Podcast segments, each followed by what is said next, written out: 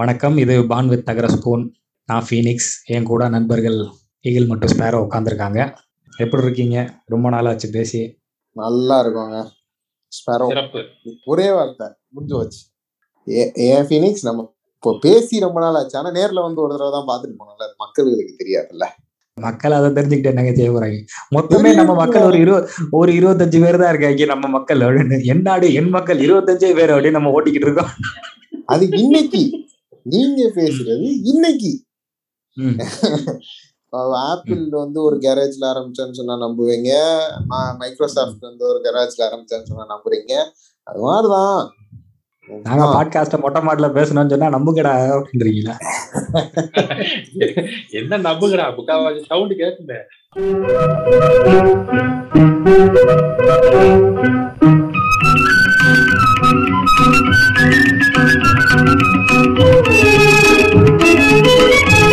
Topic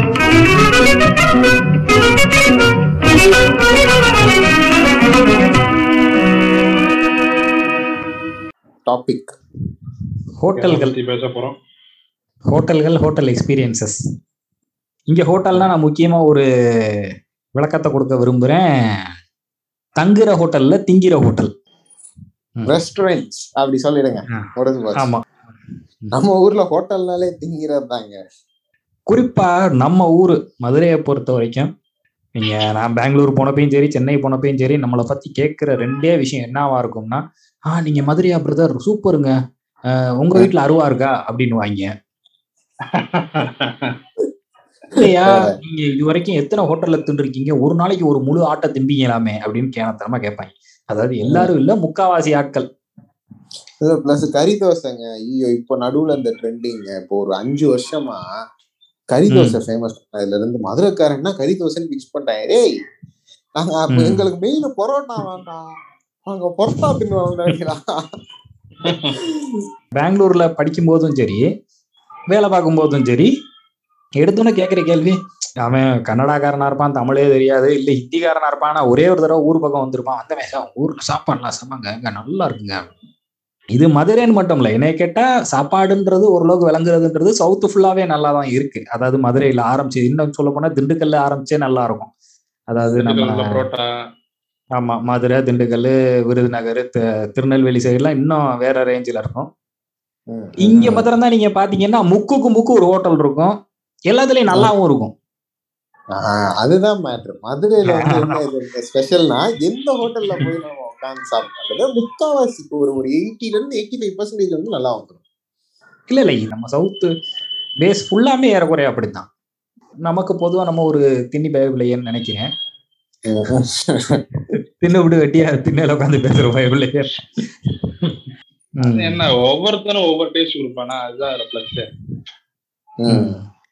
இல்ல எனக்கு இந்த நம்ம ஊர்களோட அருமை எப்ப சாப்பாட்டோட அருமை எப்ப புரிஞ்சுன்னா நான் பொதுவா சின்ன பிள்ளையில போனது எல்லாமே அதிகபட்சம் டூர்னா நம்ம வீட்டுல எங்க கூட்டு போவாங்க. அதாவது வெளிய சுற்றுலானா கொடைக்கானல் மித்தபடி கோயில் தான் முக்காவாசி. ஒரு திருச்செந்தூர் பழனி. அது இதுன்னு முக்காவாசி அங்கேதான் அது ஒரு டெம்ப்ளேட்டா இருக்கும். முன்னாடிலாம் வந்துட்டு புளியோதரை எல்லாம் கட்டி கொண்டு போயிடுவாங்க அப்படி இல்லைன்னா அங்கே போய் ஹோட்டல்ல சாப்பிட்றது ஒரு இதா இருக்கும். அங்கேயும் ஹோட்டல் நல்லா இருக்கும். சென்னையில முத முதல்ல படிக்க போனப்ப தான் மதுரையை ரொம்ப மிஸ் பண்ணேன் நான். குறிப்பா சாப்பாட்டை. கோர்ஸ் சென்னையில சாப்பாடு நல்லா தான் இருக்கும். இல்லைன்னு சொல்ல முடியாது. ஆனா மதுரை அளவுக்கு இருக்குமான்னு கேட்டா கண்டிப்பா இல்ல. இல்ல அதான் அந்த- இந்த ஹோட்டல்ஸ் தாங்க. மதுரையில தான் சொல்றேனே ஒரு எண்பத்தஞ்சு சதவீதம். ஹோட்டல் உங்களுக்கு உங்களுக்கு நல்லா அமைஞ்சிரும். அங்க சென்னை மாதிரி ஒரு ஊர்ல வந்து ஒரு இருபத்தஞ்சு சதவீதம் தான் சின்ன சின்ன கடைகள். ஏன்னா நீங்க பெரிய ஹோட்டல்ன்றது அது தனி. இப்ப நம்ம ம். டக்குனு போய் ஒரு பரோட்டா கடையில இதுக்கு வர்றோம் நீங்க என்ன சொல்றது? நம்ம சிம்மக்கல்ல வந்து ஏதோ ஒரு பரோட்டா கடைக்குள்ளார உட்காந்து நம்ம சாப்பிடுறோம் நீங்க நல்லா இருந்து தொலைஞ்சிடும் நம்ம அந்த கடைக்கு போயிருக்கவே மாட்டோம் ஆனா உட்காந்து சாப்பிட்டோம்னா சரி நல்லா இருக்கப்பா அப்படின்னு உட்காந்து சாப்பிட்டுருக்கோம் அப்படி இங்க நீங்க. சாப்பிட முடியாது. அதுதான் பிரச்சனை. இங்க கடைகளும். ஜாஸ்தி. சென்னையில வந்து கடைகள் ஜாஸ்தி. பிளஸ் டேஸ்ட் வந்து நீங்க தேடி தேடி போய் சாப்பிடுற மாதிரி அதேதான். எனக்கு ஃபர்ஸ்ட் மதுரைக்காரனா இருந்தாலும் ஹோட்டல்ல சாப்பிட்டுட்டு இருந்த காலங்கள்ல நான் ஸ்கூல் படிக்கிறப்போ உங்களுக்கு தெரியுங்களா பனைமரத்து பிரியாணி கடைன்னு ஒரு கடை இருக்கு. அது மதுரையில நல்ல ஃபேமஸான ஒரு ஹோட்டலு நான் ஸ்கூல் படிக்கிற இங்க வர்றப்ப அம்மா சொல்லிச்சுட்டு அந்த ஏரியால தான்டா பனைமரத்து பிரியாணி கடைன்னு ஒன்று இருக்கும். அது ரொம்ப நல்லா இருக்கும்டா அப்படின்னுச்சு. அது வரைக்கும் நான் அந்த ஹோட்டல் போனதுல போய் உட்கார்ந்து சாப்பிட்டு பரோட்டா சொன்னப்போ சொன்னப்போ அங்க இருந்த முதல் எக்ஸ்பீரியன்ஸ் என்னன்னா அவனுங்களே வந்து பரோட்டா பிச்சு போட்டானுங்க ம். அது. நான் இத்தனைக்கும் மதுரைக்காரன். எனக்கு அதுக்கு முன்னாடி வரைக்கும் பரோட்டாவை கொடுப்பாங்க சாப்பிட்டுருக்கோம். நம்ம வீட்டுக்கு வாங்கிட்டு வந்து தான் மோஸ்ட்லி சாப்பிடுவோம். ஹோட்டல்ல உட்காந்து சாப்பிட்ட பழக்கம் எனக்கு. ஹோட்டல்ல சாப்பிட்டதில்ல.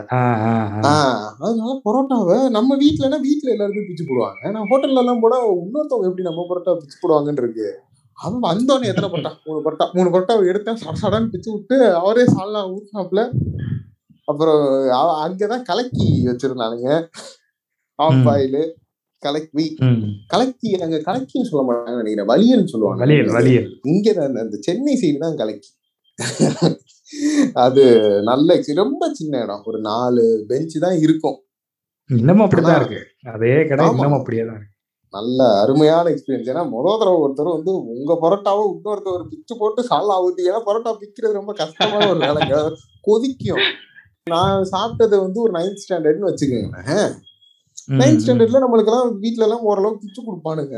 இல்லாட்டினா ஊத்திடுவானுங்க. சால்னால ஊறினதுக்கு அப்புறம் நம்ம பிச்சுக்கலாம். இது கடையில கொதிக்க கொதிக்க இருக்க பரோட்டா. அவனுங்களே வந்து பிச்சு போட்டுருவாங்க நல்லா கொதிக்கிற சால்னா எடுத்து வந்து ஊத்திடுவானுங்க. அடடடட. மனமா இருக்குங்க. நல்ல ருசினா ருசி அப்படி ஒரு ருசிங்க. மதுரையில அதான் நீங்க சொன்ன மாதிரி ஒரு நூத்துக்கு எண்பத்தஞ்சு ஹோட்டல்ல வந்து பிச்சு போட்டுருவாங்க. கொஞ்சம் அந்த பெரிய ஹோட்டல்ல மாத்திரம் தான் செய்யறதுல ஆனா இப்ப எல்லா ஹோட்டலையுமே அத கூடிய மட்டும் தவிர்த்துடுறாங்க. இப்போ அந்த இந்த? ஹைஜீன்லாம் நம்ம பழக ஆரம்பிச்சிட்டோன்றதுனால அதான். இது கொரோனான்றல அதுக்கு அதுக்கு இருந்தே அதான். புரோட்டானா இங்க மெயினா நாங்க வந்து இந்த வீட்டுக்கு எய்த்தாப்லயே இருக்கோம். சுகன்யான்னு சொல்லி ஒரு ஹோட்டல் இருக்கும். ஓகே. இதே மாதிரிதான். ஒரு சின்ன கடை. நம்ம ஊர்ல என்ன ஃபேமஸான கடை எல்லாமே ரொம்ப சின்ன ஒரு இடத்துல வச்சிருக்கோம் குட்டி குட்டியா தான் இருக்கும். ஆமா. ஆமா அங்க போய் உட்கார்ந்தோம்னு வச்சுக்கோங்களேன் என்னன்னா கூட்டம் ரொம்ப அதிகமா இருக்கும். ஆ. பயலுகள் எல்லாம் சேர்ந்து போறது இந்த சனிக்கிழமை சாயங்காலம்லாம் போயிட்டோம்னா புரோட்டா வர்றதுக்கு முன்னாடி அடுத்த புரோட்டாவுக்கும் ஆர்டர் கொடுத்துடணும். அப்பதான் வரும். என் தம்பிலாம் சொல்லியிருப்பேன்னு நினைக்கிறேன். ரெண்டு தின்ட்டு மீதி ரெண்டுக்கு உட்காந்தே இருப்பான். அவங்க தந்தா வருதுங்க வருதுங்க. இதெல்லாம் கட்டையை கொடுக்க ஆரம்பிச்சிருவேன். சரிண்ணே புரோட்டா வந்து சொல்லுங்க லெட்டர் போடுங்க இந்த வீட்டுக்கு போயிட்டு வந்துடுறேன் அப்படின்னு எதிர்த்து கிளம்புவான். அவ்வளோ லேட் ஆகும். ஆனா சூடா மாத்திரம் தான் கொண்டு வந்து தருவாங்க. இன்ன வரைக்கும் அது அடிச்சுக்க முடியாதா? இல்ல இன்னொன்னு ஒண்ணுங்க. இப்போ எல்லாம் பரோட்டாவை ஸ்கொயர்ல போடுறானுங்க எனக்கு அது. அது என்ன எப்படி நீங்க ஸ்கொயர்ல போடலாம்? சுத்தி சுத்தி நம்ம போட்டு ஊர்ல இருக்காது. நம்ம ஊர்லயே ஒன்று ரெண்டு இடத்துல போடுறாங்க. சென்னையில மோஸ்ட்லி ஸ்கொயரா மாறிடுச்சு. ஆக்சுவலா எப்படிங்க. ஸ்கொயரா போட்டா என்னங்க அது? மடிச்சு மடிச்சு அது எப்படிங்க சாப்பிடுறது? ரவுண்டா இருந்தா தானே அழகு. அதுவும் கேரளா பரோட்டா உங்களுக்கு ரொம்ப பெருசா இருக்கும். ம். நம்ம ஊர்ல கரெக்டான சைஸ்ல இருக்கும். போட்டு ஒரு ரெண்டு அடியை போட்டா உதிரணும். அப்படியே மாவா இருக்கணும் பரோட்டா. பரோட்டாவோட அருமை வந்து பெங்களூர் அந்த மாதிரி ஏரியால போய் சாப்பிட்டதுக்கு அப்புறம் தான் நம்ம ஒரு அருமையே புரிஞ்சது. ஓகே இதுதான்டா குவாலிட்டி ஏன்னா அங்கெல்லாம் பரோட்டாலாம் எப்படி இருக்குன்னா இந்த ரெடிமேட் சப்பாத்தி அந்த மாதிரி வந்துருச்சு. ரெடிமேட் பரோட்டா அதை லைட்டா சூடு பண்ணி கொடுக்குறேன். அதை எடுத்து வாயில சுண்டி என்னடா இது? பரோட்டா அவன் ஃப்ரெஷ்ஷா போட்டாலும் அப்படித்தான்டா இருக்கும். அது இதுதான் கரெக்டான போயிட்டு ஃப்ரெஷ்ஷா போட்டாலும் ரெடிமேட் பரோட்டா மாதிரி தான் இருக்கும் அந்த மாதிரி தான் இருக்கும். இப்படி சண்டை ஓடுன்னு அதை பிக்கிறதுக்குள்ள நீங்க பிக்கிறது சொல்றீங்க. அது சூடா இருக்கனால பிக்க முடியாது. நம்ம ஊர்ல. இங்க வந்து எப்படின்னா சூடா இருந்தாலும் சரி ஆறுனதா இருந்தாலும் சரி மெல்லணுங்க உட்காந்து எவ்வளவு நேரம் ஊர்னாலும் சால்னால ஊர்னாலும் போட்டு மென்னுகிட்டு இருக்கணும். சவக்கு சவக்குன்னு இருக்கும். நம்ம ஊர் பரோட்டாலாம் அப்படியே மாவா இருக்கும். கவுண்டமணி ஒரு படத்துல எந்த படம்? எஜமான்னு நினைக்கிறேன். சீடை கொடுத்தோன்னே டப்புனு துண்டுல வாங்கிட்டு எங்க ஊருக்கு ரோடு ஒரு நிமிஷம் வந்திருக்குங்களோ. அது மாதிரி. மிக்சியில போட்டு அரைச்சு திண்டாத்தான் உண்டு. பொதுவாவே எனக்கு தெரிஞ்ச அந்த மிடில் கிளாஸ் ஃபேமிலிஸ் இதுல ஓரளவுக்கு ஒரு என்ஜாய்மெண்ட்டோ இல்ல வெளியில போய் சாப்பிடுறோம் அப்படின்னா முக்காவாசி நம்ம நான்வெஜ் தான் ப்ரிஃபர் பண்றோம் இல்லையா? ஆமா ஆமா. வெஜிடேரியன் ஹோட்டல்களுக்கு அது போறோம் பட் ரொம்ப போறது இல்ல ப்ரிஃபர் பண்ணி போவோம்னா கோயிலுக்கு போயிட்டு வர்றப்போ கோயிலுக்கு போறதுக்கு முன்னாடி அப்பதான். போவோம். அது போக இந்த ஒரு சில வீடுகள்ல இந்த ஒரு இந்த ஒரு சென்டிமெண்ட் இருக்கும். பிறந்த நாள் இந்த மாதிரினா என்ன பண்ணுவாங்கன்னா வெஜிடேரியன் ஹோட்டல் போவாங்க கரெக்ட் ஏன்னா இங்க சென்னை இந்த சாப்பாடு இதெல்லாம் பத்தி சொல்றோம். பட் சென்னையிலயுமே அந்த- அந்த பிரியாணி ரொம்ப சூப்பரா இருக்கும். என்னன்னா இந்த நானும் எங்க அண்ணனும் தான் இருப்போம். மாசத்துல ஒரு மூணு தடவை அல்லது நாலு தடவை பிரியாணி சாப்பிடுறது. பொதுவா வீக்கெண்டுகள்ல முக்கால்வாசி பிரியாணியை சாப்பிடுறது. அது எப்படி போகும் அப்படின்னா ஆரம்பத்துல நம்ம வடபழனியில பாண்டியாஸ்ன்னு சொல்லி ஒரு ஹோட்டல் இருக்கும். போயிருக்கீங்களா? அதாவது கமலா தேட்டருக்கு அப்படியே ஆப்போசிட்ல இருக்கும். நான் வந்து இப்போ கடைசியா பாண்டியாஸ்ல போய் சாப்பிட்டேன். அந்த இடத்துல இல்ல இப்போ அது. இன்னும் கொஞ்சம் தள்ளி ஓ போயிருக்கு. அப்படியா? இல்ல நான் அதான் நான் சென்னை பக்கம் வந்து நாளாச்சுது. அங்க போய் சாப்பிட்டோம்னாக்கா அங்க இந்த முயல் பிரியாணி வான்கோழி பிரியாணி விதவிதமா வச்சிருப்பாங்க. நம்ம தான் ஆட்டு ஆட்டு பிரியாணி கோழி பிரியாணி இந்நேரம் திங்கிறோம்ல. இந்த மாதிரி புதுசா திம்போன்னு சொல்லி அங்க போய் திங்கிறது. அது எப்பன்னா மாசம் ஆரம்பத்துல காசு அது matter. அப்படியே கொஞ்சம் அப்படியே கொஞ்சம் காசு டவுன் ஆனோன்னு என்ன பண்ணுவோம் அப்படின்னா நம்ம உஸ்மான் ரோட்ல வந்துட்டு ராயல் பேலஸ்னு ஒரு ஹோட்டல் இருந்துச்சு. அப்போ ஓரளவுக்கு சின்ன ஹோட்டல் தான். ஆனா அங்க நல்லா இருக்கும். அப்ப அங்க. பிரியாணி வந்து அறுபது ரூபாயோ எழுபது ரூபாயோ. Okay okay. அந்த மாச பாதிகள் மாச பாதிகள்ல அங்க போய் திங்கிறது. அடுத்தாப்புல சுத்தமா அவுட் ஆனோன்னா கீழேயே வந்து ரோட்டு கடை பிரியாணி வச்சிருப்பாங்க. அது வந்து அப்ப முப்பது ரூபா. இந்த தள்ளு வண்டியில வச்சிருப்பாங்களே அந்த தள்ளு வண்டியில அந்த பானையில வச்சு வச்சிருப்பாங்க. பானையில ஆமா ஆமா ஆமா சட்டியில. மாச கடைசிகள்ல முப்பது ரூபா பிரியாணியாகும் அதுவே மாசம் ரொம்ப கடைசியாகி போச்சுன்னா இருபது ரூபாய்க்கு குஸ்கா மட்டும் தருவாங்க அதை மாத்திரம் வாங்கிட்டு வர்றது. மதுரையில பெங்களூர் போறதுக்கு முன்னாடி வரைக்கும் அந்த அளவு நான் எக்ஸ்ப்ளோர் பண்ணதெல்லாம் கிடையாது. பசங்களோட எங்கேயாவது வெளியே போகும்போது அப்படியே சாப்பிடுறது. நல்லா சாப்பிடுவேன் இல்லைன்னு ஆனா பெருசா போய் எக்ஸ்ப்ளோர் பண்ணதில்ல. பெங்களூர் வந்து அந்த ஒரு பட்டதுக்கு அப்புறம் அதோட அருமை தெரியும்னு சொல்லுவாங்க தெரியுமா? நம்ம ஊர்ல எந்த அளவு இருந்தது இங்க எப்படி இருக்கு அதெல்லாம் பட்டதுக்கு அப்புறம் தான் சரி ஊருக்கு வந்து இங்க எங்க போய் சாப்பிடணும் அம்சவல்லி. அம்சவல்லியில சாப்பிட்டிருக்கேன் இல்லைன்னு சொல்ல மாட்டேன். ஆனா சரி அம்சவல்லிக்கு ஒரு தடவை போகணும் அம்மா மெஸ் ஒரு தடவை போகணும் ஆஹ் ராஜேஸ்வரி சுல்தான் அப்புறம் தான் அந்த ஒரு தாட்டே வர ஆரம்பிச்சது. சரி இங்க எங்க இதெல்லாம் போய் சாப்பிட என்ன சொல்றது? எல்லாத்தையும் சாப்பிடணும் கொஞ்ச நாள் வரைக்கும் சாப்பிட்டேன். அதுக்கப்புறம் நம்ம வெஜ்ஜா மாறிட்டனால இப்போதைக்கு வந்து வெஜ் மட்டும் ப்ரிஃபர் பண்றது எந்த ஹோட்டல்ல இருந்தாலும். அவர் சைவ சித்தாந்தத்துல இறங்கி போய் மூழ்கிட்டா சைவ சாப்பாடு அவ்வளவுதான். சரியா? அதான் நான் சாப்பாடு சித்தாந்தம் நான் மதத்தை சொல்லல சைவ சாப்பாடுல சித்தாந்தமா இறங்கிட்டேன்றேன். அப்படின்னு சொல்லலாம். அவ்வளவுதான். அப்புறம் கிளம்பிடுவாங்க பாத்தியா இவன் இதை இப்படி சொல்றான் அப்படின்னா இவன் பேர் மைக்கேல் பீனிக்ஸ் சார் கொண்டுருவாங்க வேணாம் இவங்களை பொறுத்த வரைக்கும் இங்கிலீஷ்ல பேர் வச்சாலே நீ வேற வந்தாண்டா டே தெரியும்டா நீ கிறிஸ்தவ வச்சுக்கீங்க. இது நம்ம மதுரைக்கு நான் வேற மாதிரி அனுபவம்னா சின்ன வயசுல மஹால்னு ஒரு ஹோட்டல் இருக்கு. தங்கரிகள் இருக்குல்ல. இதுல ஆப்போசிட் ரோட்ல மஹால்னு ஒரு ஹோட்டல் இருந்தது. அப்போதான் அந்த ஹோட்டல்ல வந்து இந்த முன்னாடி நிக்கிறவர் வந்து இந்த இந்தியன் ஏர்லைன்ஸ்ல இருக்கிற மாதிரி ஒருத்தர் தொப்பி போட்டு நின்றுட்டு க- அந்த கத கதவை திறந்து விட்டுட்டு அந்த சல்யூட் அடிப்பாரு. அந்த ஒரு மீசக்காரர் ஒருத்தர் இருப்பாரு. அந்த இதுல செக்யூரிட்டி அவர் தான். அந்த ஹோட்டல் கூட்டு போனப்போ அப்பதான் அது கொஞ்சம் பெரிய ஹோட்டல் போல. அந்த பெரிய ஹோட்டல்ஸ்னா சாப்பாடுக்கு எப்பவுமே லேட் பண்ணுவாங்க. அப்போ டேய் கத்திட்டேன் நான் ஹோட்டல்ல. எங்க அம்மா எல்லாம் டேய் எவ்வளவு நேரம் நான் வெயிட் பண்றது? எனக்கு பசிக்குதுடா. சாப்பாடு கொண்டு வாங்கடா. இப்போ ஏதாவது ஒரு இன்சிடென்ட் நடந்துச்சுன்னா நான் இப்போ சில ஹோட்டல்ஸ்ல அப்பா அம்மாவை கூட்டு போறப்ப அப்பா இப்படிதான் இருக்கும். பொறுமையா இருங்க. அமைதியாங்க எப்படி பேசுனவன் தெரியுமா நீ? நீ இருந்தியா? எங்க மனத்தை வாங்கினேடா அப்ப.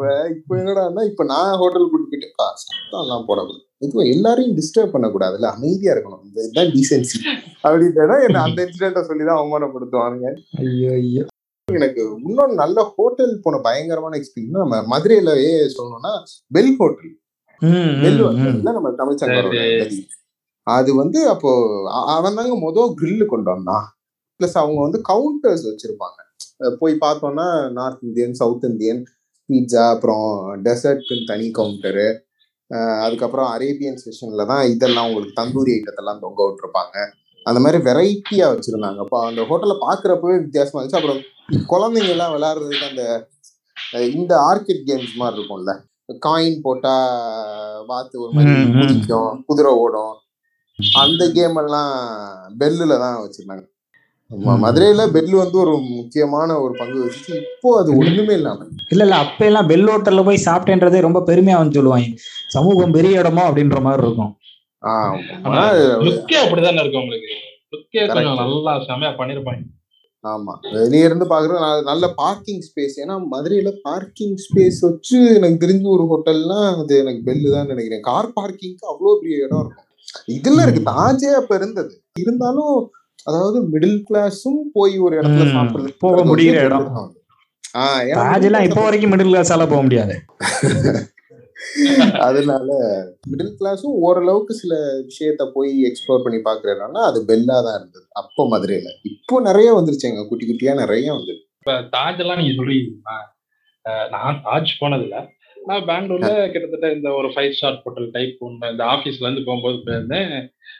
கொலிக்கு ஒருத்தர் ஓனரோட உள்ள போய் சாப்பிட்டு வந்தார்?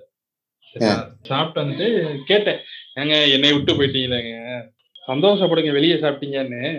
உள்ள என்ன கொடுத்தாங்க தெரியுமா? ஆயிரம் ரூபாய் ஆயிரம் ஒரு பிளேட் ஆயிரம் ரூபாயா இல்ல என்ன சொல்றது இலதலைங்க எல்லாமே பச்சையா சாலட்னு சொல்லிட்டு வந்து வச்சிருக்காங்க. அது ஒரு அறகுறையா வந்து அது அது எப்படி சொல்றது தெரியல. அதுல ஆயிரம் ரூபாய்க்கு என்ன இருக்குன்னு நமக்கு புரியல. இப்படிதான் இருக்குமா?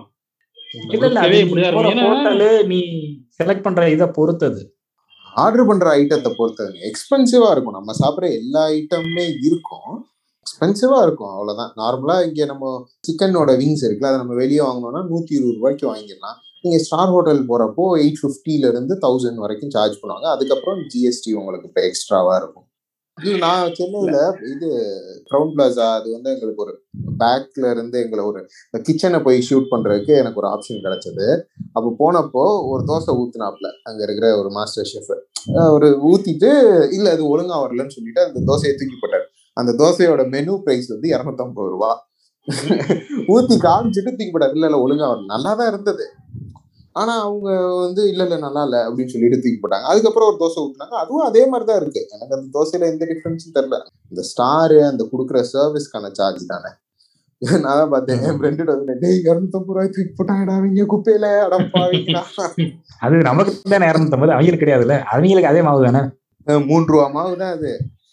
அது மெனுல இருந்துச்சுன்னா அது இரநூத்தம்பது ரூபா இப்போ ஒண்ணும் இல்ல அந்த இது அப்படியே எடுத்து போய் க்ளீன் பண்ணி நான் போய் வச்சிருந்தேன்னா இரநூத்தம்பது ரூபா உங்ககிட்ட வாங்கியிருப்பேன்ல. இல்ல இப்ப நம்ம ரேட்டை பத்தி பேசுறோம் இல்லையா?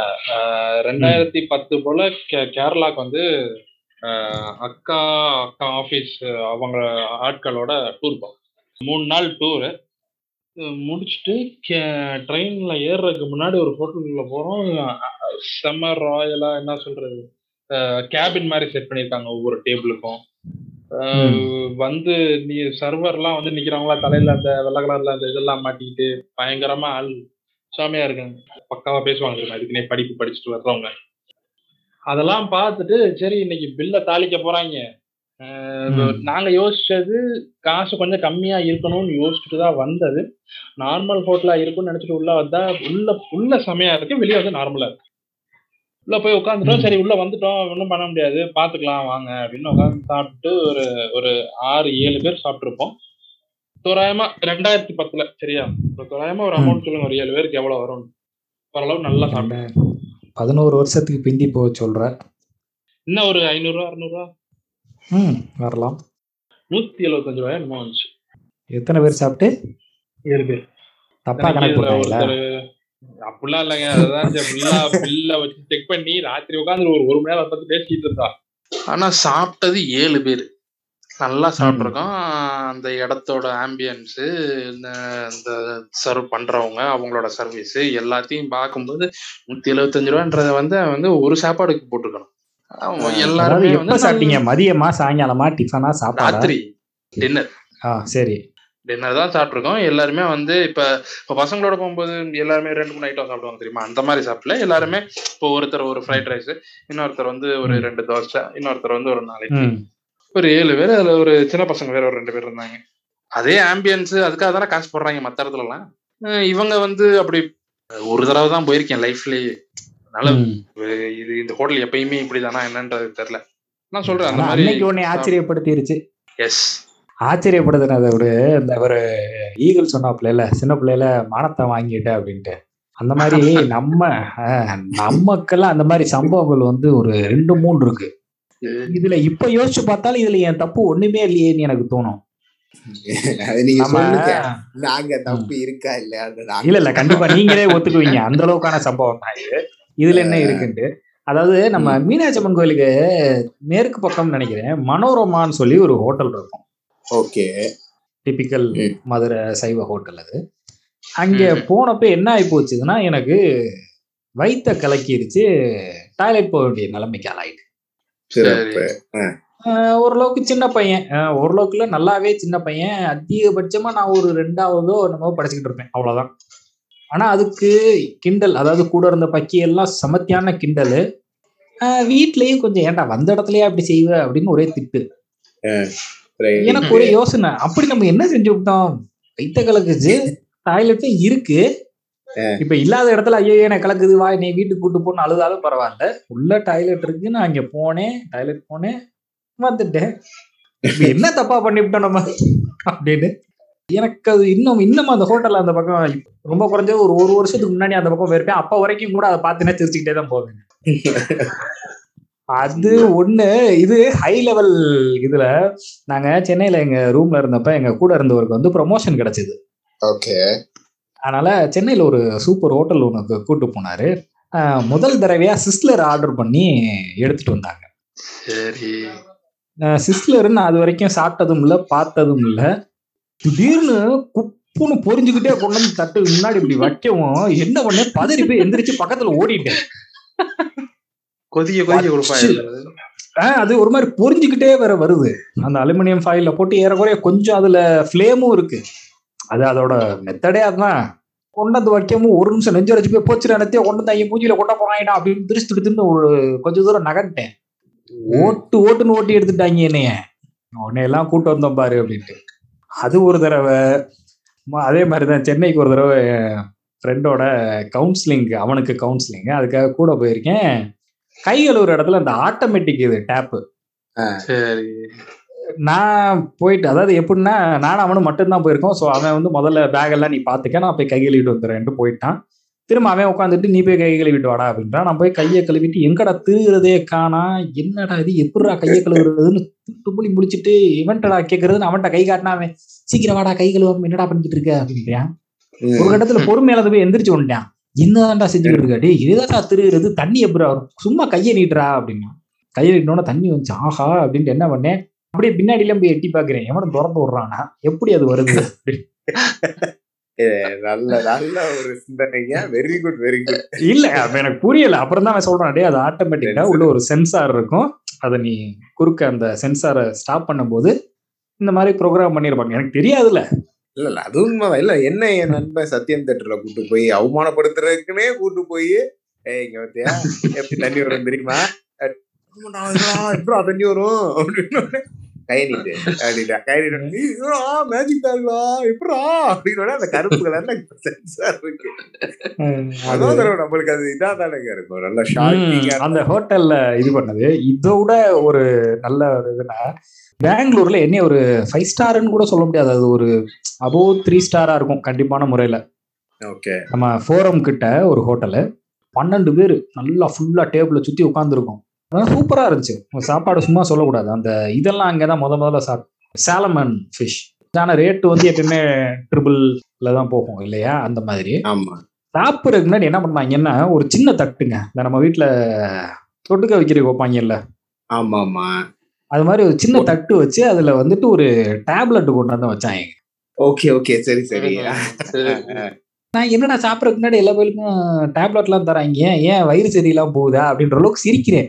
ஏன்னா வரிசையா வச்சுக்கிட்டே வராங்க ஒவ்வொரு தட்டுலயா? எவனும் அதை தொடாமையே வச்சிருக்கான் எவனாவது ஏதாவது செஞ்சான்னா அதை பார்த்து நம்ம செய்யலாம். என்ன செய்யறாங்க எதுக்கு இது வந்து வச்சிருக்காங்கன்னு அப்புறம் நான் வந்தோன்னே எடுத்து பாக்குறேன் அது நம்ம நார்மல் பேரஸ்டமாலோட கொஞ்சம் கனம் ஜாஸ்தியா இருக்கு. டயமீட்டர் அந்த அளவு தான் இருக்கு. பட் கனம் ஜாஸ்தியா இருக்கு. இவ்வளவு பெருசா இருக்கே முழுங்குனா போகுமா? இப்ப எதுக்குமே மாத்திரையை போட சொல்றேன் நம்ம சும்மா டாக்டர் சொன்னாலே மாத்திரை போடாத ஆளு. அப்படின்ட்டு சரி எவனா ஏதாவது செய்வேன் பக்கத்துல வச்சிருப்போம். அப்படின்ட்டு ஒருவேளை எதுவும் பாக்கெட்ல போட்டுக்கிறாங்களான்னு பார்த்தா எல்லா பேரும் அப்படியே உட்காந்தாங்க கொஞ்ச நேரம் கழிச்சு ஏன்ட்ட இருந்து ஆரம்பிச்சாங்க. அதாவது ரிவர்ஸ் நான் இந்த கடைசியில உட்காந்துருக்கேன் ரிவர்ஸ்ல எங்கிட்ட ஆரம்பி வச்சதை அப்படி வச்சுட்டு ரிவர்ஸ் இங்கிட்ட ஆரம்பிச்சு எக்ஸ்கியூஸ் மீ. சார் அப்படின்னா உடனே என்னதுன்னு அதை அப்படியே கை காட்டினா ஒரு மாதிரி. நான் டேபிள் மேல கை வச்சிருந்தனால. அதை கேட்கிறேன் போல் இருக்கேன் எடுத்துக்கங்க அப்படின்னு கையில எடுத்து கொடுத்தேன். அந்த ஐயோ எனக்கு வேணாங்க அது உங்களுக்கு தான் அப்படி வாயில போட்டுமா அப்படின்ட்டு அவன் ஒரு வாய் பாக்குறா அந்த சர்வர் உடனே பக்கத்துல என் ஃப்ரெண்டு கையை ஒரு அமுக்கு அமுக்கி அதை பேசாம தட்டுல மாத்திரம் வையி வேற எதுவும் செய்யாது. தட்டுல வச்சவர் என்ன பண்ணாங்கன்னா அதுல கொஞ்சம் சுடு தண்ணியை ஊத்துனாங்க.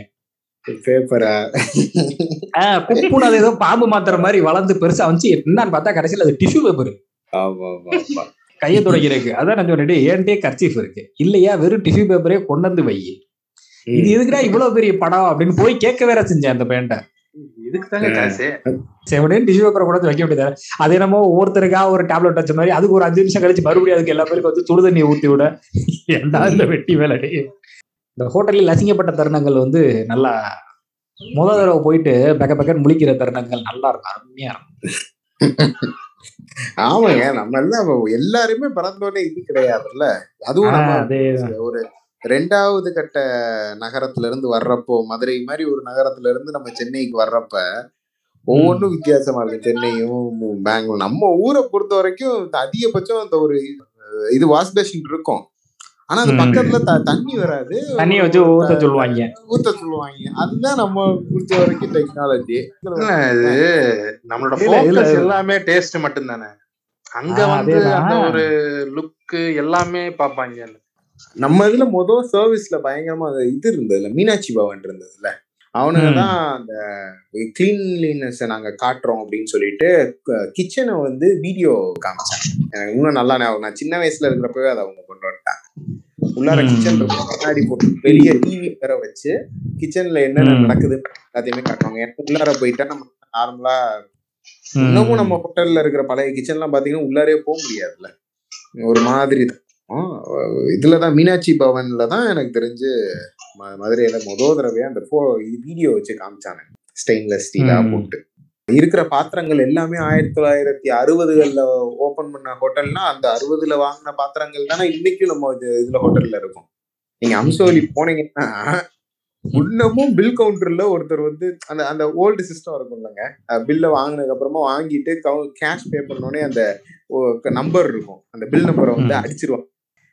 எந்த அவன் கம்ப்யூட்டர்ல வந்துட்டானுங்க நீங்க இன்னும் இல்லங்க கம்ப்யூட்டரே இருந்தாலும் அது இன்னும் அந்த சிஸ்டம் தொடருது அத இன்னும் ம். மாத்தவே. வயசான ஒர்க் அவுட் ஆகாம ஒர்க் பண்ண மாட்டாங்க இல்லையா? ஆமா நல்லா ஒர்க் அவுட் ஆகுது இது எதுக்கு மாத்தணும் அப்படின்ட்டு அது வாட்டுக்கு போயிட்டே இருக்கு அவ்வளவுதான் சேஞ்ச் பண்ணணும்னு அவங்களுக்கு அதுல கம்ஃபர்ட்டா இருக்காங்க போல இல்ல இன்னொன்னு இப்ப நல்லா ஒர்க் ஆகிற சிஸ்டத்தை விட்டுட்டு எல்லாரும் மாறுறாங்கன்னு சொல்லி மாத்தி அது நமக்கு செட் ஆகாம போய் கிறுக்கோளவா இது எதுக்கு உள்ள இத்தனை வருஷமா பண்ணிக்கிட்டு இருக்கா? அதே கண்டினியூ பண்ணிட்டு போயிரும். தேவைன்னா மாத்திக்குவோம் அவ்வளவுதான் அப்படின்ட்டு அவங்க கண்டினியூ பண்றாங்களோ. சால்னா இது வந்து நம்மளுக்கு. இலையில பரோட்டாவை. ஆனா. இதுக்கு வந்து நீங்க இப்போ இது பிளாஸ்டிக் பை இல்லாததுனால எல்லாம் தூக்கு பண்ணி தான் எடுத்துட்டு போகணும். தூக்கு பண்ணி எடுத்துட்டு போய் தான் சால்னா வாங்கிட்டு வரணும். ஏன் அந்த மாதிரி அதாங்க அந்த ஆத்தென்டிசிட்டி வந்து நம்ம ஊர்கள்ல பொதுவா கிராமங்கள் இந்த மாதிரி இடங்கள்ல தான் இன்னும் ஓடுதுன்னு நினைக்கிறேன். இப்ப உதாரணத்துக்கு மதுரையில கூரைக்கடை கேள்விப்பட்டிருக்கீங்களா? கறிக்கடை புரோட்டா கடைன்னு ஒன்று கூரைக்கடைன்னு சொல்லுவாங்க அதை. ஓ சரி சரி. நீங்க அண்ணா பஸ் ஸ்டாண்ட்ல இருந்து பால் பண்ணைக்கு போற வழியில இருக்கும். ஓகே சரி சரி சரி. அது வந்து பகல் ஃபுல்லா கறிக்கடை. ராத்திரியில வந்து அது அப்படியே புரோட்டா கடையா மாறிடும். ஓ சூப்பர் ஓ அது அந்த காலத்துல இருந்த நான் நடுவுல நான் என்னோட ஸ்கூல் படிக்கிற காலங்கள்ல தான் அது மாறுச்சுன்னு நினைச்சேன். காலையில ஃபுல்லா ஒரு. சிக்கன் கடை இருக்கும். இல்ல இல்ல. இது வந்து ரொம்ப பழசு.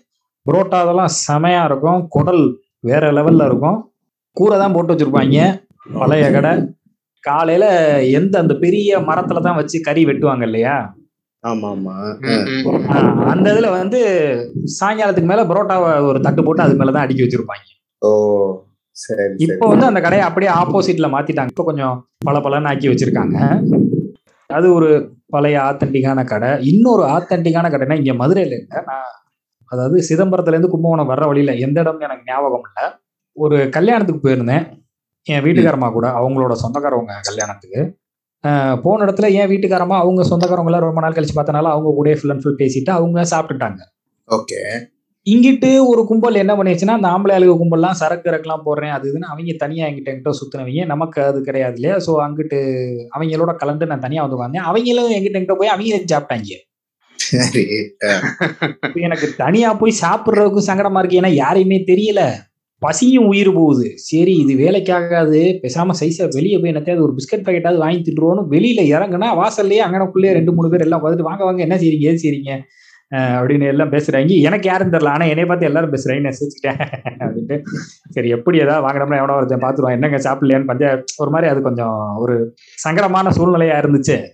இன்னைக்கு குழப்பண்டி தான் வீட்டுக்கு போயிட வேண்டியதான் கல்யாணம் வந்து சிதம்பரத்துல. சரிங்களா? கார்ல ஏறினோன்னே என்னோட மச்சான் ஒருத்தர் தான் கார் ஓட்டிக்கிட்டு இருந்தாரு. அவர் தான் கூட்டு போனாரு. கார்ல ஏறினோட டபக்குன்னு திரும்பி ஏங்க நல்லா சாப்பிட்டீங்களா? அப்படின்னாரு. நான் ஒரு மாதிரி மண்டையாட்டினேன் சரியா சாப்பிடலையா? அப்படின்னாரு. "ஆஹ், இல்லைங்க ஓரளவுக்கு சா- சாப்பிட்டேங்க அப்படின்னு. பசி இருக்குல்ல அப்படின்னாரு. கொஞ்சம் இருக்கத்தாங்க செய்யுது அப்படின்னு. ரொம்ப நல்லது வெயிட் பண்ணுங்க அப்படின்னாரு. எதுக்கு சொல்றாருன்னு பார்த்தா போற உள்ள டபக்கு நிப்பாட்டினார் ஒரு பழைய கடங்க இதே மாதிரி கூரையை வச்சு வாசல்ல பாத்தீங்கன்னா அவ்வளோ பெரிய தோசைக்கல்லு தோசைக்கல்லு முழுக்க ராட்டு. ராட் என்றால் புரியாதவர்களுக்கு இறால். உள்ள போய் பாத்தீங்கன்னா அந்த பழைய காலத்து பெஞ்சு அதாவது மேல ஒரு மரம் கீழே ஃபுல்லா அந்த ஸ்டீல்ல போட்ட அந்த இரும்புல போட்ட பெஞ்ச் இருக்கும் இல்லையா. சாப்பாடுனா சாப்பாடு கிளப்பிட்டாங்க நொறுக்கி அள்ளிட்டானுங்களா? இங்க வந்து சாப்பிடணும்னு இருந்து ஆம்பூர் பிரியாணி உளுந்தூர்பேட்டை நாய்க்கு தான் கிடைக்கும்ன்ற கதையா இன்னைக்கு நமக்கு பட்டியா இருந்தது ரொம்ப நல்லதா போச்சுதே. இல்ல, அப்படி ஒரு சாப்பாடு சாப்பிடுறது அந்த பசி இல்லைன்றது வந்து. ஐயோ சாப்பாடுனா நான்வெஜ் ஒவ்வொரு ஐட்டம் சரி அதை விடுங்க. தயிர் கொண்டு வந்து வச்சாங்க அவ்வளவு அருமையான தயிர். அது ஆனா இன்ன வரைக்கும் அந்த கடை எங்க இருக்கு என்னன்னு தெரியல நான் என்னன்னா வரும்போது ஃபுல்லா ஆண் உட்கார்ந்தது ரிட்டர்ன் நல்லா தின்ன திணிக்கி தூங்கிட்டேன் கார்ல ஏறணும்னு மனுஷன் அவர்கிட்ட கேளுங்க. அதான் அதான் கேட்கணும் அவர்கிட்ட. அது மாதிரி அந்த ஆத்தன்டிக் இதுதான் நல்லா இருக்கும். நம்ம ஊர்ல எடுத்துக்கிட்டீங்கன்னா வெஜிடேரியன் அசைவத்துக்கு ஊறுபட்ட புரோட்டா கடை சொல்றோம். சைவத்துக்கே சொல்றேன். நம்ம விளக்கு தூண் முருகன் இட்லி கடை. இல்ல அதெல்லாம் விடு. அது கூட ஓரளவுக்கு பெரிய கடைன்னு வச்சுக்க. நம்ம. இதுல புட்டு வச்சு விற்பாங்க ஒரு சின்ன பாத்திரத்துல வந்து வச்சிருப்பாரு. நம்ம ஜிகர்தாண்டா கடைக்கு பக்கத்துல. ரெண்டு பெரிய பாத்திரம் வச்சிருப்பாரு. சைக்கிள்ல தான் வச்சு கொண்டு வருவாரு. ஆமா. ஒரு இதுல அரிசி புட்டு இன்னொரு இதுல கேப்ப புட்டு. அருமையா இருக்கும். எப்ப காலையில விக்கிறாரா? ஆமா காலையில தான். புட்டு அப்புறம் வேற பத்தி மையம் காலையில இருந்து மையம் இல்ல நான் ராத்திரி வித்து பாத்திருக்கேன். அதனால கேக்குறேன். ஓ அப்படியே? இல்ல இருக்கலாம். நான் காலையில சில சமயங்கள்ல அப்பா போய் வாங்கிட்டு வர சொல்லுவாரு. நான் போவேன். அடுத்து பர்மா இடியாப்ப கடை மிஷின் ஆஸ்பத்திரி அதாவது கிறிஸ்டியன் மிஷின் ஹாஸ்பிட்டல் அங்க வந்து ஆக்சுவலா அவங்க அக்கா தங்கச்சி ரெண்டு பேருன்னு நினைக்கிறேன். சும்மா ரோட்ல கடை போட்டு வித்துக்கிட்டு இருந்தாங்க. அதுக்கப்புறம் ரெண்டு பேரும் பிரிஞ்சு எய்த் எய்த்தாப்புல கடை போட்டாங்க. இப்பயுமே நீங்க மதுரையில பாத்தீங்கன்னா பர்மா இடியாப்ப கடைன்னு ஊர்பட்ட கடை இருக்கும். ஆனா ஒரிஜினல் கடை அங்க ரெண்டு தான். நல்லா இருக்கும். பெரிய இட்லி சட்டி அவ்வளவு பெரிய இட்லி சட்டி இருக்கும். வெந்நேரம் வெந்துகிட்டு இருக்கும். எப்போ போனீங்கனாலும் கூட்டமாத்தியா இருக்கும். தடப்படன்னு வாங்கிட்டு வராப்புல தான் இருக்கும். கிளப்பலா இருக்கும். இடியாப்பம். அது எந்த அளவுக்கு நல்லா இருக்கும்னா எதிர்த்தாப்புல ஆஸ்பத்திரியில இருக்கவங்க மோகொண்டு அங்கேதான் வந்து வாங்குவாங்க. இந்த ஆபரேஷன் முடிஞ்ச சமயத்துல. கொஞ்சமா அதாவது வயிற்றுக்கு ஈஸியா சாப்பிடுறதுக்கு நம்ம அந்த சமயத்துல ஹோட்டல்ல சாப்பிடுறதுக்கு பயப்படுவோம். ஆனா இங்க தைரியமா வாங்கி சாப்பிடலாம். அவ்வளவு நல்லது. அதே மாதிரிதான் நம்ம பெங்களூர்ல சாப்பாடு என்னதான் இதா இருந்தாலும் நம்ம பேரோக்கு அந்த ஹோட்டல் பேரை சொன்னாலே ஒரே ஆனந்தமாயிருவாருன்னு நினைக்கிறேன். சர்தார்ஜி தாபா. என்னங்க சர்தார் ஜிதாபா டுவர்ட்ஸ் எலக்ட்ரானிக் சிட்டி வரும்போது சில்போர்டு ஆமா, பாலம் ஆமா, ஆமா, இறங்குன ஜோருக்கு லெஃப்ட்ல பாத்தீங்கன்னா ஒரு மூலையில அந்த ஹோட்டல்லாம் பாத்தீங்கன்னா அது என்னத்தன்ற மாதிரி இருக்கும். ஆமா ஆமா. ரூபநகரக்காரான்னு சொல்லி அந்த பஸ் ஸ்டாப்புக்கு சைட்ல கொக்கோ கோலா அப்படின்னு ஒரு பழைய காலத்து எழுத்துல எழுதி வச்சிருப்பாங்க. கீழே ஃபுல்லா பற்ற ஆமா. பாக்குறதுக்கு கொஞ்சம் ரொம்ப நார்மலா இருக்கும். ரொம்ப ரொம்ப. நார்மலா இருக்கும். மேல ஒரு சிங்க உட்கார்ந்துருப்பாரு. ஆனா டேஸ்ட் வேற மாதிரி இருக்கும். ஆமாமா முழுக்க முழுக்க ரொட்டி சிக்கன் ஐட்டங்கள் மட்டும்தான். ஓ சிறப்பு சிறப்பு. இதுல என்ன கொடுமைன்னா நான் ரெண்டாயிரத்தி ஒன்பதுல போனப்ப அது பட்டர் ரொட்டி அந்த சாதா ரொட்டி நாலு ரூபா பட்டர் ரொட்டி அஞ்சு ரூபா. சரிங்களா? கொஞ்ச நாள் அங்கேயே இருந்தோம். பெருசா ஒன்றும் விலை ஏறல. அதுக்கப்புறம் ரொம்ப நாள் ஈஜிபுரா அந்த சைட்லாம் ஃபுல் அண்ட் ஃபுல் சுத்திட்டு திரும்ப பொம்மநல்லி நான் கல்யாணம் ஆன பிறகு வரேன். ரெண்டாயிரத்தி பதினஞ்சுல திரும்ப அங்கே போய் சாப்பிட போகும்போது இப்போ அஞ்சு வருஷம் ஆயிருச்சு. அஹ் சரி விலை எப்படி ஏறி இருக்கும் அப்படின்னு நினைச்சு போனா. எவ்வளவு தெரியுமா இருந்துச்சு? ரெண்டு ரூபா ஏறி இருந்துச்சு. பாவி மனுஷா பெங்களூர்ல? ரெண்டாயிரத்தி பத்துல நான் சாப்பிட்டப்ப வந்துட்டு நாலு ரூபா சாதா ரொட்டி அஞ்சு ரூபா பட்டர் ரொட்டின்னு இருந்தது. அப்படியே ஆறு ரூபா ஏழு ரூபா ஆயிருந்துச்சு. என்னங்க அவரு? நல்ல மனுஷனா இருக்காரு. ரொம்ப நல்ல மனுஷன். ஏத்திருந்தாங்க.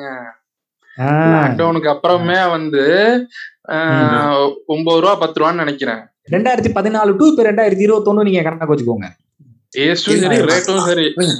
அப்படியே இருங்க. இப்போ பரோட்டான்றதுனால நான் திரும்ப அதுல இருந்து உங்களுக்கு விவரம் தெரிஞ்சப்ப எவ்வளவுக்கு ம். உங்க கை கையில இருந்து காசு கொடுத்து பரோட்டா வாங்கி சாப்பிட்டீங்க? ஃபர்ஸ்ட் ஸ்பேரோ நீங்க சொல்லுங்க. இந்த எந்த எந்த. சமயம்னு சொல்ல முடியுமா? என்ன ஒரு காலேஜ் டைமிங் இருக்கும்னு நினைக்கிறேன். ஆ ரைட்டு. ஆனா உங்களுக்கு எந்த கடை? மதுரையே தானா மதுரை தான் சிம்மக்குள்ள சுத்தி. ஓ ஏங்க. ஃபீனிக்ஸ் நீங்க? நான் இது பண்ணப்பெல்லாம் நான் வீட்டுக்கு சின்ன பிள்ளைல நான் தான் போய் வாங்க போவேன். அதனால நான் கையில இருந்து கொடுத்ததெல்லாம் ரெண்டு ரூபாய்க்கு கூட வாங்கியிருக்கேன். கேட்டேன். அதான் ரெண்டு ரூபாய் இல்ல அது. என்னன்னா நம்ம வீட்டுல யாருமே அசைவம் கிடையாது. ஆமா அவனுக்கு அது ஒரு அதுக்கப்புறம் நான் நடுவுல ஆசைப்பட்டு சாப்பிட ஆரம்பிச்சது.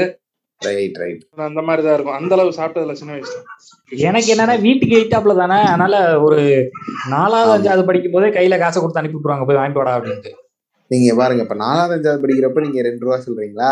நான் நான் காலேஜ் படிக்கிறப்போ நம்ம கல்லூரியில உள்ளார கேன்டீன்ல எவ்வளவு தெரியுமா? ரெண்டாயிரம் ரூபா.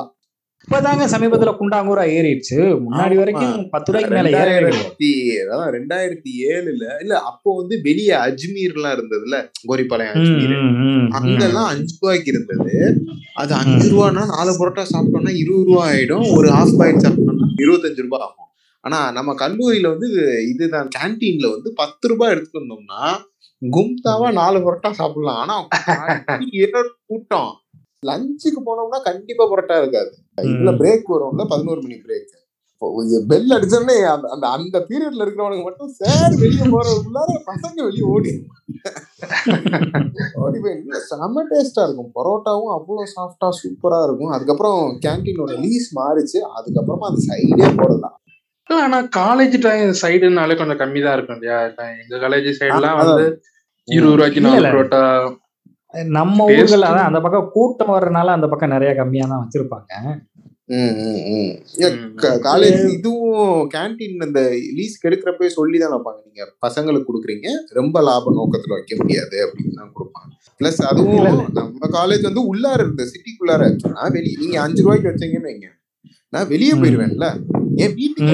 சாப்பிட்டு வருவேன் இல்ல எனக்கு ஃபுல் டே இருக்கும் காலேஜ் நாங்கெல்லாம் ஒரு மணி நேரம் பிரேக் டைம் இருக்கிறதுனால நான் பைக் எடுத்தேன்னா ப- பத்து நிமிஷத்துல போவேன். சுட சுட சாப்பிட்டு நான் வீட்டுக்கே வந்துருவேன். காலேஜுக்கு வந்துருவேன் திரும்ப. இது காலேஜினோட ஒரு சைட் டாபிக் ஹோட்டல் பத்தி தான். ஒரு சரியான காமெடி ஒருத்தன் இருக்கான். அவன மாதிரி விசித்திரமா பேச முடியாது. அங்க வந்து நம்ம காலேஜ் பக்கத்துல முன்னாடி மாமியா மெஸ்ன்னு ஒன்று இருந்துச்சு. இப்ப இல்ல. ஈகிளுக்கு தெரியும்னு நினைக்கிறேன். அதுக்கு அப்படியே சைடுல அந்த அஜ்மீர் சைடுல இங்கிட்டு திரும்பினீங்கன்னா மீனாட்சி மெஸ்ன்னு ஒன்று இருந்துச்சு முன்னாடி. இப்ப என்னன்னா ஒண்ணு பயலுக இந்த மெஸ்ஸுக்கு போவாங்க இல்ல அந்த மெஸ்ஸுக்கு போவாங்க. சரிங்களா ஏன்னா முக்காசி சாப்பாடு சாப்பிட்றதுக்காக போவாங்க. அந்த கறி போட்ட சேர்த்து சாப்பாடு வரும். எயித்தாப்ல ஒரு லேடிஸ் காலேஜ் வேற இருக்கனால பஸ் ஸ்டாப்ல அந்த பிள்ளைங்க நிறைய நிக்குங்க மதிய நேரத்துல காலேஜ் விட்டு கிளம்புறதுக்கு. கிளம்புறதுக்காக. அங்க நின்னுகிட்டு இருக்கும்போது சரியான கூத்து என்னன்னா ஒரு பையன் மீனாட்சி மெஸ்ல சாப்பிட்டு போய்கிட்டு இருக்கான். அதாவது போய்கிட்டு இருக்கான் என்ன? நாங்க எல்லாம் கும்பலா சாப்பிட்டு வெளியில வந்துருக்கோம். அப்பதான் ஒருத்தன் பஸ்ல இருந்து கீழே இறங்கினா இறங்கினோன்னே என்னடா சாப்பிட்டு வரீங்களா? அப்படின்னு கேட்டேன். அவன் ஒரு விசித்திரமான பையன். என்ன பண்ணா என்னடா சாப்பிட்டு வரீங்களா? ஆமாண்டா. எங்க? "ஆஹ் மீனாட்சி மெஸ்ல. ஏன் மாமியா மெஸ் போலையா? தெரில அந்த அவன் தான் சொன்னியா இங்க போவோம் சொன்னியா அப்படின்னு. அப்படியா அப்படின்ட்டு. இங்க இருந்து பஸ் ஸ்டாப்ல இருந்து ஒரு கத்து கத்துறான். அவன் பயன்படுத்தின வார்த்தை என்னன்னா அவன் பேர் இப்ப வந்து ஒரு எக்ஸ்னு வச்சுக்கோங்களேன். ஏன்டா எக்ஸ் என்னடா இப்ப எதுவும் மாமியா பக்கமே போறது இல்ல மீனாட்சி கிட்டே தான் போறியா? ஏன் மாமியா சரியில்லையா? அது என்னன்னா இவன் இங்க நிக்கிறதுக்கும் அவன் அந்த பக்கம் நிக்கிறதுக்கும் நடுவுல ஃபுல்லா பொம்பளை பிள்ளைய. எல்லாம் எங்க எல்லாத்தையும் ஒரு மாதிரி பாக்குது. நானும் அந்த இடத்துல நின்ட்டேன் அவனுக்கு எனக்கு இனிமே சம்பந்தமே இல்லைன்ற மாதிரி தனியா விட்டு தப்பா யார் நீ ஓரமா போப்பா அப்படின்ற ஏன்னா அந்த வயசுல பிரஸ்டீஜ் இஷ்யூல வேற ஒரு பிள்ளை முன்னாடி அசிங்கப்படுத்துறாங்க. இப்ப ஏன் பொழப்பாது பரவாயில்ல நான் சாதாரண நடந்துக்கிட்டே அப்படியே சைட்ல விலகிட்டேன் அவன் ஒருத்தனை கூப்பிட்டானே அவன் நின்னு திரும்பி பார்த்து எல்லாத்தையும் பார்த்து பெக்க பெக்கன்னு முழிக்கிறான். நம்ம காலேஜ் பக்கத்துல சாப்பாடுன்னு சொன்னாலும் எனக்கு முதல்ல இதுதான் ஞாபகத்துல வரும். அது போக நம்ம ஊர்ல இப்ப இதே வந்துருச்சு. இப்ப சமீபமா பார்பிக்யூ நேஷனே ஒண்ணு வந்திருக்கு. ஆமா ஆமா ஆனா என்ன பிரச்சனைனா அந்த அளவுக்கு இப்ப சென்னையில இருக்க அளவுக்கோ பெங்களூர்ல இருக்க அளவுக்கோ இங்க வெரைட்டிஸ் இல்ல. காசி சிக்கன்லயே ரெண்டு மூணை போட்டு ஒப்பேத்தி கொண்டு போய்கிட்டு இருக்காங்க. இதான். இப்ப என்னோட கேள்வி என்னன்னா இப்ப நம்ம மாதிரி ஒரு ஊர்ல அதாவது முக்குக்கு முக்கு நீங்க சாதாரணமா ஒரு ரேட்டு கொடுத்தாலே சூப்பரான ஒரு டேஸ்ட்ல சாப்பாடு கிடைக்கிற ஒரு ஊர்ல இந்த மாதிரி பெரிய ஹோட்டல்கள் வந்துச்சு அப்படின்னா அதால பெருசா கல்லா கட்ட முடியறதும் இல்ல. பிளஸ் இன்னொரு விஷயம் என்னன்னா நம்ம ஆளுகளுக்கு வந்துட்டு இப்ப அந்த ஹோட்டல்ல நான் தொள்ளாயிரம் ரூபாய் கொடுத்து சாப்பிட்றதுக்கு நான் ஒன்பது நாள் சாப்பிட்டு போயிருவேனே அப்படின்ற ஒரு மைண்ட் செட்டுக்கு நார்மலாவே. போயிடுறாங்க. ஆசைக்கு என்ன சொல்ற? மாசத்துக்கு ஒரு தடவை கூட சாப்பிட மாட்டோம் இல்லையா? சரி இன்னைக்காவது ஒரு நாள் தின்னு ஆசைப்படும் போய் சாப்பிடுவோம். ஆனா இந்த மாதிரி கடைகள் அப்படி இல்ல அந்த மாதிரி கடைகள் நம்ம ஊர்ல ஓபன் பண்றதுக்கு காரணமே சென்னையில இருந்து சென்னையில இருந்து மதுரைக்கு திரும்ப வருவாங்கல்ல. சென்னையில இருந்துட்டு மதுரைக்கு வர்றப்போ போய் அவங்க அந்த இடத்துல சாப்பிடுறது தானே? அப்படின்னு கூட சொல்ல முடியாது. இப்ப டூ கே குட்டிகள் எல்லாமே முக்காவாசி இந்த ஏதோ ஒரு ட்ரீட் அப்படின்னா அங்கதான் படையெடுக்குது. காசு இருக்க. டூ கே குட்டிகள். கேஎஃப்சி டாமினோஸ் இந்த மாதிரி தான் போறாங்க. ஆனா இன்ன வரைக்கும் எனக்கு ஒரு ரெக்கார்டு என்னன்னா கேஎஃப்சியில இது வரைக்கும் என்னோட சொந்த காசுல நான் சாப்பிட்டதே இல்லை. பரவாயில்லையேங்க. நான்லாம் எனக்கு கேஎஃப்சி ரொம்ப பிடிக்குங்க. அவ்வளோ சாப்பிடுவேன். இல்ல எனக்கும் பிடிக்கும். ஆனா என் என் கையில காசு இருக்கும் போதோ நான் யாரையா கூட்டு போகணும்னு நினைக்கும் போதோ எனக்கு முதல்ல தோன்றது கேஎஃப்சி எப்பயுமே தோணுது இல்லை இது வரைக்கும். கொஞ்சம் நல்லா பெருசா கூட்டு போகணும்னு நினைச்சப்ப கூட ஃபார் எக்ஸாம்பிள் நான் எல்லாம் பசங்களா சேர்ந்து போறப்பயோ இல்ல என் வீட்டுக்காரமாவை எங்கேயாவது கூட்டு போகும்போதோ அப்சல்யூட் பாபிக்யூ பார்பிக்யூ நேஷன் அந்த மாதிரி பேருக்குமே ஒழிய கேஎஃப்சி பெருசா நாங்க போனதே இல்லை. கேஎஃப்சி வெறும் சிக்கன் மட்டும் தான் இல்லையா? பர்கர்னா ஓகேங்க. chicken எல்லாம். இருக்கு. ஆனா நம்ம ட்ரீட்டுங்கும் போது நம்ம சாப்பாடு தான் யோசிப்போம் இல்லையா? இல்லைங்க சில சமயம் அது மட்டும் சாப்பிடணும்னு தோணும். இப்ப எனக்கு வந்து நான் சில. சமயம் ஹோட்டல்ல போய் உட்காந்தேன்னா நான் வெறும் சூப் மட்டும் குடிப்பேன். நான். ரெண்டு சூப் ஆர்டர் பண்ணி குடிப்பேன். மூணு சூப் எல்லாம் குடிச்சிருக்கேன் என் ஃப்ரெண்ட் யோ என்னையா மூணு சூப் குடிக்கிறேன்னு? ஒருத்தர் என்னோட நண்பர் இன்னும் சாப்பிட போறியா இல்லையா நீ? எனக்கு இதுதான் ஏன் சாப்பாடு? மூணு சூப் மட்டும் எப்படியா சாப்பிடு எனக்கு பிடிச்சிருக்கு விட. என்ன யார் கேட்பா நான் தானே பே பண்றேன். இப்ப இந்த ஏன் நண்பன் ஒருத்தன் இருக்கான். நார்த் இந்தியாக்கார நண்பன். அவனை வந்து சிக்கன் தான் கூப்பிடவே செய்வாங்க. ஏன்னா அவனுக்கு சிக்கன் ரொம்ப பிடிக்கும். நம்ம பெங்களூர்ல எம்பையர் ஹோட்டல் இருக்கும். அங்கேதான் முத முதல்ல நான் வந்து இது சாப்பிட்டது. அது என்ன? Buffet okay okay okay. அப்போ வந்து பஃபே வந்து இரநூத்தம்பது ரூபாய் என்னமோ இவங்களோட தான் போனேன். இது என்ன பண்ணுவான்னா மொத ஆளா போய் தும்மு தும்முண்டு இந்த லெக் பீஸ் நிறைய வச்சிருப்பாங்க. இருந்ததெல்லாம் எடுத்து அவன் தட்டுல வச்சுக்குவாங்க. அதை மட்டும் திம்மா நாங்கெல்லாம் சரி போனோம்னா அந்த பிரான் இதெல்லாம் வச்சிருப்பாங்க. சிக்கன்லயே நிறைய ஐட்டம் இருக்கும். ரொம்ப ஒன்று ரெண்டு தான் மட்டனோ இல்ல ஃபிஷ்ஷோ இல்ல சீ ஃபுட்ஸோ இருக்கும். சரி எல்லாத்தையும் நமக்கு மைண்ட் என்ன தோணும் இவ்வளவு காசு கொடுத்தா எல்லாத்தையும் தின்றோம் தான். அப்படின்னு. ஓடும். சில பேர்த்துக்கு ஆமா ஆமா. அது சில. பேர் இருப்பாங்க. அவங்க வந்து பஃபேல காசு கொடுத்தோம்னா இத மட்டும்தான் சாப்பிடுவேன்னு இருப்பாங்க பிறகு எதையுமே தொட. மாட்டாங்க. சில பேர் ஸ்டார்டர்ஸோடய நின்றுவாங்க. என்னோட நண்பர்லாம் ஒருத்தர் ஸ்ரீனின்னு இருக்காரு ஆபீஸ் கலீக்கு அவர்லாம் ஐயோ யாரியா நீங்க? இவ்வளவு காசு கொடுத்து வந்துகிட்டு வெறும் சிக்கனை சிக்கன் தான் நம்ம வீட்லயே எடுக்கலாம் இல்லையா? இங்க ஃபிஷ் பிரானு மட்டன் தான் ஏன் சாப்பிடணும்? ஏன்னா அதெல்லாம் எக்ஸ்பென்சிவ் இல்ல உங்களுக்கு. ஃபிஷ் அவனுங்க போடுற ஃபிஷ் ஒன்றும் பெரிய இந்த இதா இருக்காது. ஆனா ப்ரான்ஸ். எல்லாம் உங்களுக்கு அன்லிமிட்டெட்ல உங்களுக்கு இன்னும் வைக்க நோன்னே. சொல்ல மாட்டாங்க. அதான் சொல்லுவாரு. ஒரு ஒரு கிலோ ப்ரான் சாப்பிட்டுருப்பியாடா? அப்படின்னாரு ஓகேடா ஐநூறு ரூபாடா. வெரி குட் வெரி குட் இன்னும் வந்து நானூறு ரூபாய் நீ எப்படி காலி பண்ணணும்னு யோசிச்சுக்கோ ஓகே அப்படின்ட்டு போயிடுவாரு. இல்ல இல்ல. நான் நான் என் வீட்டுக்காரமா முதல்ல அப்சல்யூட் பார்பிக்யூ போனப்ப அந்த இதை கொண்டு வந்து அடுப்பை கொண்டு வந்து நடுவில் வச்சுட்டாங்க. வரிசை பிராணம் அது இதுன்னு வந்து வச்சுக்கிட்டே இருக்காங்க. நாங்களும் சாப்பிட்டுக்கிட்டே இருக்கோம். தட்டை தூக்கிட்டு எந்திரிச்சு மெயின் கோர்ஸ்க்கு போகவே இல்லை. அது ரெண்டு பேருமே கொஞ்சம் லைட்டா சாப்பிடுற ஆட்கள் தான். அடுத்து போய் நான் வம்பா மெயின் கோர்ஸ் ஏதாவது சாப்பிடுமான்னு கேட்டு ஐயோ சாப்பாடு வேற இருக்கா? அப்படின்னு நான் இவன். ஏ ஆமாப்பா இருக்குப்பா நம்ம அதுக்கெல்லாம் போகவே இல்லை. சரி விடுங்க இதுவே நல்லா தானே இருக்கா நிறைய திண்டம்ல அப்புறம் என்ன விடுங்க பயிர் நிறைஞ்சிச்சு கிளம்புங்க. கிளம்பி ஆக்சுவலா அதான் நிறைய பேரோட போயிட்டு ரொம்ப நேரம் உட்காந்து ரொம்ப நேரம் சாப்பிட்டோம்னா நல்லா இருக்கும். அந்த சமயம் மட்டும். இஞ்சியை நல்லா இது செஞ்சுட்டு இஞ்சியை நல்லா நுணுக்கி அது சாறை எடுத்து கொஞ்சம் த ஹனி கலந்து குடிச்சிட்டோம்னு வைங்க. கிளீனா இருக்கும் வயிறு. போய் அடிச்சு சாப்பிடுறதுக்கு பர்ஃபெக்டா இருக்கும். பாருங்களேன் டப்புன்னு மருத்துவத்துல இறங்கிட்டாரு. ஆமாங்க. செம மருத்துவங்க. எனக்கு எங்க அக்கா சொல்லி கொடுத்தாங்க. நேயர்களே கேட்டுக்கோங்க. அது போக மதுரை மாடர்ன் ரெஸ்டாரண்ட்ல சாப்பிட்டுருக்கீங்களா? இல்லைங்க நான் சாப்பிட்டதே இல்லைங்க. இன்னும் இருக்கா? ஆ இன்னும் இருக்கு இன்னும் இருக்கு. அப்போ வந்து மாடர்ன் ரெஸ்டாரண்ட்ன்றது ஒரு ரொம்ப ஒரு பெரிய பிராண்ட் லெவல்ல அதாவது மதுரையில அந்த ஒரு குறிப்பிட்ட ஏரியால ஏ மாடர்ன் ரெஸ்டாரண்ட்ல போய் பொங்கல் சாப்பிட்டேன்றது ரொம்ப பெரிய விஷயம். சைவம் தான். Okay okay.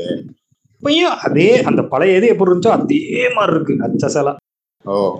ஆனா இப்ப அந்த அளவுக்கு கூட்டம் அதெல்லாம் இல்ல. முன்னாடி இந்த ஆரிய பவன் நிறைய இருக்கும் நம்ம ஊர்ல. ஆமா. இப்போ ஒண்ணு கூட. இப்ப எல்லாத்தையும் கிளப்பி விட்டாங்க. ஆ ஆமாங்க. அப்ப நடுவுல மீனாட்சி பவனே நல்லா ஃபேமஸா இருந்ததுங்க இப்ப மீனாட்சி பவனே போயிடுச்சு. மீனாட்சி பவன் அவ்வளவுதான். எதுவுமே இல்ல. பயங்கரமா டக்குன்னு மீனாட்சி பவன் வந்தது. ரொம்ப ஃபேமஸ் ஆச்சு மீனாட்சி பவன். ஏன்னா அந்த சில்லி பரோட்டா வெஜ்ல அவங்க பயங்கர வெரைட்டிஸோட பண்ணிட்டு இருந்தாங்க இல்லையா? ஆமா. என்ன காரணம்ன்றது இன்ன வரைக்கும் தெரியல. இப்போதைக்கு மதுரையில வெஜ்ஜில் ஓடுறதுன்னா அந்த அம்மன் இல்ல சபரீஸ். சபரீஸ். சபரீஸ் பயங்கர பிக்கப் எடுதுப்பா நடுவுல ரமணா வந்ததுல எங்க ஏரியால இருந்ததுல ரமணா மிஸ் ஏன் இன்னும் இருக்கே? ஏன் இப்படி இருந்தது? கை மாறிடுச்சு சொன்னாங்க. அதுல ஏதோ ப்ராப்ளம் நான் ரமணா மெஸ்ல சாப்பிட்டது எவ்வளவு சைஸ் இருக்குன்னா பத்துக்கு பத்து தான் கடையே. இப்போ வந்து பீஸ் பரோட்டான்னு ஒண்ணு போடுவான். அல்டிமேட் நான் அது வரைக்கும் நம்ம கொத்து பரோட்டா சாப்பிட்டிருப்போம். பீஸ் பரோட்டான்னு ஒண்ணு போடுவான் அல்டிமேட்டா இருந்தது. அப்புறம் தான் அந்த அந்த ரமணா கடை தான் அவ்வளோ டெவலப் ஆகி அவ்வளோ பெருசானப்ப நானே வைக்கிறது பண்ணேன் இப்படி இருந்த கடை இவ்வளவு பெருசா ஆயிட்டீங்களா அப்படின்னு ஏதோ கேள்விப்பட்டேன். ஒரு ஒருவேளை என்னோட வயிற்றுச்சுன்னா அதுல ஒண்ணு இருந்திருக்கலாம்.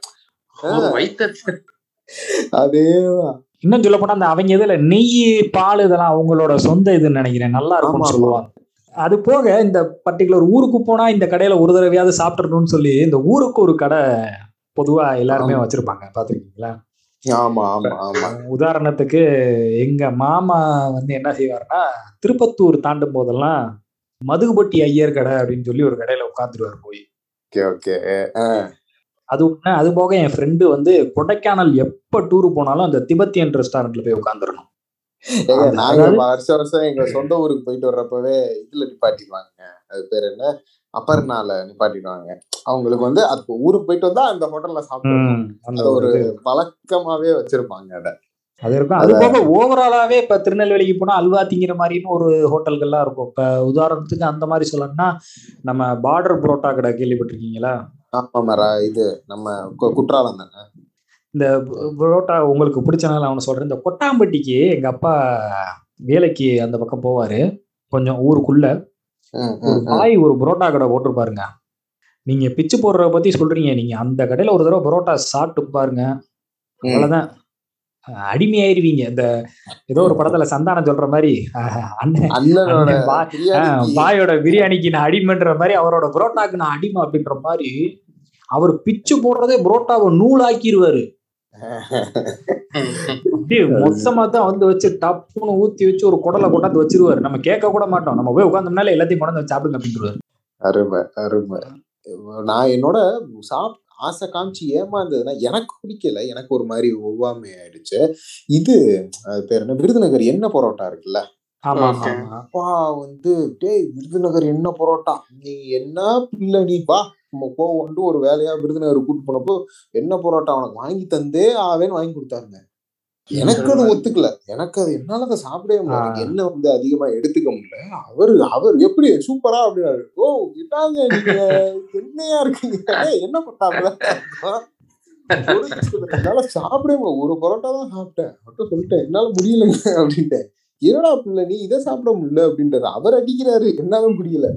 அது ஆனா எல்லாத்துக்குமே அந்த ஒரு பயங்கரமான விருதுநகர் ம். பிடிச்ச பரோட்டா என்ன பரோட்டானா செம டேஸ்டா இருக்கும். என்னால அது ஏத்துக்க முடியல. என்னால அது சாப்பிடவே முடியல. அங்கேதான் முத முதல்ல புறா கறி தின்னேன். Okay okay okay. எண்ணெய் புரோட்டாவும் புறா கறியும் எல்லாம் கறி எங்க அப்பா எனக்கு குமார் மெஸ்ல தான் எனக்கு புறா கறி வாங்கி கொடுத்தாரு. ரொம்ப. அதுவும் எலும்பு எல்லாத்தையும் எடுத்து சாப்பிட்டு "டேய், இதெல்லாம் எலும்ப மென்றுடா ஒண்ணுமே கடிச்சு உள்ள தள்ளிடணும். ஆமா ஆமா ஆமா துப்ப கூட அவசியம் இருக்காது நம்மளுக்கு. புறால எல்லாம். போட்டு மென்னு வேண்டியது வடிவேல் சொல்ற மாதிரி உள்ள போச்சுன்னா கட கட கட கட கட கட கட கடன்னு அப்படி செரிச்சு தள்ளிரும். ஆமா. திண்டுக்கல்ல தான் எனக்கு இது வாங்கி கொடுத்தாரு. முயல். எனக்கு முயல் பெருசா இன்ட்ரெஸ்ட் ஏன்னா அது ஒரு மாதிரி எனக்கு ரொம்ப பிடிக்கும். புறா பேர் என்ன? குயில். அது காடை. குயில். காடை. காடை குயில் எங்க இருந்தியா பிடிச்சாங்க புது ஐட்டமா இருக்கே நான் கேள்விப்படலையே. இது காடை காடை. இல்ல ஆனா நீங்க இப்ப சொல்றீங்கல்ல இப்ப குமார் மெஸ் இந்த மாதிரி இந்த ஒரு பழைய சந்திரன் மெஸ் இதெல்லாம் இப்ப என்ன ஆகி போச்சுன்னா நான் ஒரு குற்றச்சாட்டாவே இந்த இடத்துல வைக்கிறேன். மெனு கார்டு எதுவும் தர மாட்டேங்கிறாங்க ஓ வாயிலேயே சொல்லிடுறாங்க. ஆமா ஆஹ் இப்ப போனோம்னா இது வேணுமா அது வேணுமா அதை வைங்க அப்படின்ட்டு நம்ம கிட்ட முழுசா கேட்கற கூட இல்ல. பரவாயில்ல சாப்பிடுங்க அப்படின்னு இது மட்டும் கடைசியில என்னன்னா பில்லு தாளிச்சு விட்டுறாங்க. இந்த விஷயத்துல அம்மா மெஸ்ஸை பாராட்டுவேன். இன்னமும் மெனு இதெல்லாம் கொண்டாந்து இதுனா இவ்வளவு ஏன்னா நம்ம போனோம்னா நம்ம எல்லாம் பொதுவாவே ஐயோ எவ்வளவு இருக்கோ என்னமோன்னு ஆமா. காடை பார்த்து சரி இவ்வளவு இருக்கு இவ்வளவு திங்கிறேன் கொலா உருண்டை நான் சாப்பிட்ட காலகட்டங்கள்ல அப்போ பத்து வருஷத்துக்கு முன்னாடியே அவங்ககிட்ட கொலா உருண்டை நாற்பது ரூபா ஐம்பது ரூபாய்க்கு வச்சுட்டு இருப்பாங்க இப்ப எவ்வளவு விக்கிறாங்கன்னு எனக்கு தெரியல. நூறு ரூபா தொட்டிருப்பாங்கன்னு நினைக்கிறேன். என்னன்னா சில சமயம் கேட்க மாட்டாங்க. அவங்களா கொண்டாந்து சும்மா சாப்பிடுங்கன்னு வச்சு போயிருவாங்க. ஆஹ் ஆமா. டக்குன்னு மூணு கொலா உருண்டை வச்சு விட்டாங்க. நீங்க ஐம்பதுனா நூத்தம்பது ரூபா அதுலயே ஓடி போயிடும். ஐர மீன்லாம். ரொம்ப கம்மியா வைப்பாங்க. ரொம்ப எக்ஸ்பென்சிவ் மதுரைக்கு அதுவே எக்ஸ்பென்சிவ் இப்போதான் உங்களுக்கு நம்ம ம். தலப்பா கட்டில இருந்து சின்ன சின்ன ரெஸ்டாரண்ட் நிறைய வந்துட்டானுங்க. இப்ப அந்த அவனுங்க தலப்பா கட்டினா அந்த அளவு டேஸ்ட் குடுக்குறாங்களா? டேஸ்ட்? ஆமா. அந்த பைபாஸ்லயும் இருக்கு. ரெண்டு மூணு இடத்துல இருக்கு. இப்ப என்னன்னா நீ ஒரு வாய் எடுத்து வச்சுட்டு ரெண்டாவது வாய் வைக்கிறதுக்குள்ள இங்கிட்டு காலி ஆயிரும் வயிறு கருப்புருன்னு ஆயிரும் அவ்வளவுதான். இப்ப நான் கேள்விப்பட்டதே என்னன்னா அம்சவல்லியெல்லாம் வந்து அளவை நல்லா குறைச்சிட்டாங்க.